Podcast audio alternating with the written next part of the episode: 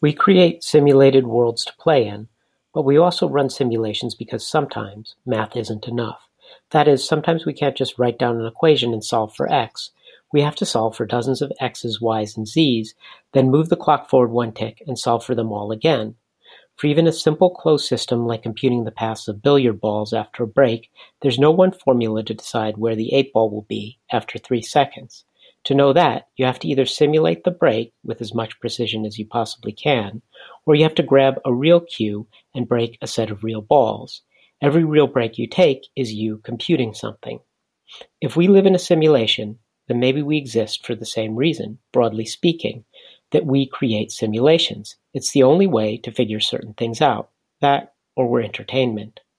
If we do exist to solve for some x, then we are likely much more sophisticated versions of the microverse in Rick and Morty that exists to power Rick's battery. Instead of a universe of people working to generate power for the universe one level up, we are a universe of people created to generate knowledge. And perhaps, like our own simulations, our universe has been recreated, forked, and rebooted over and over.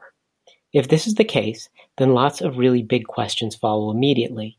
Among them, what are we computing? And what does this tell us about the existence of free will?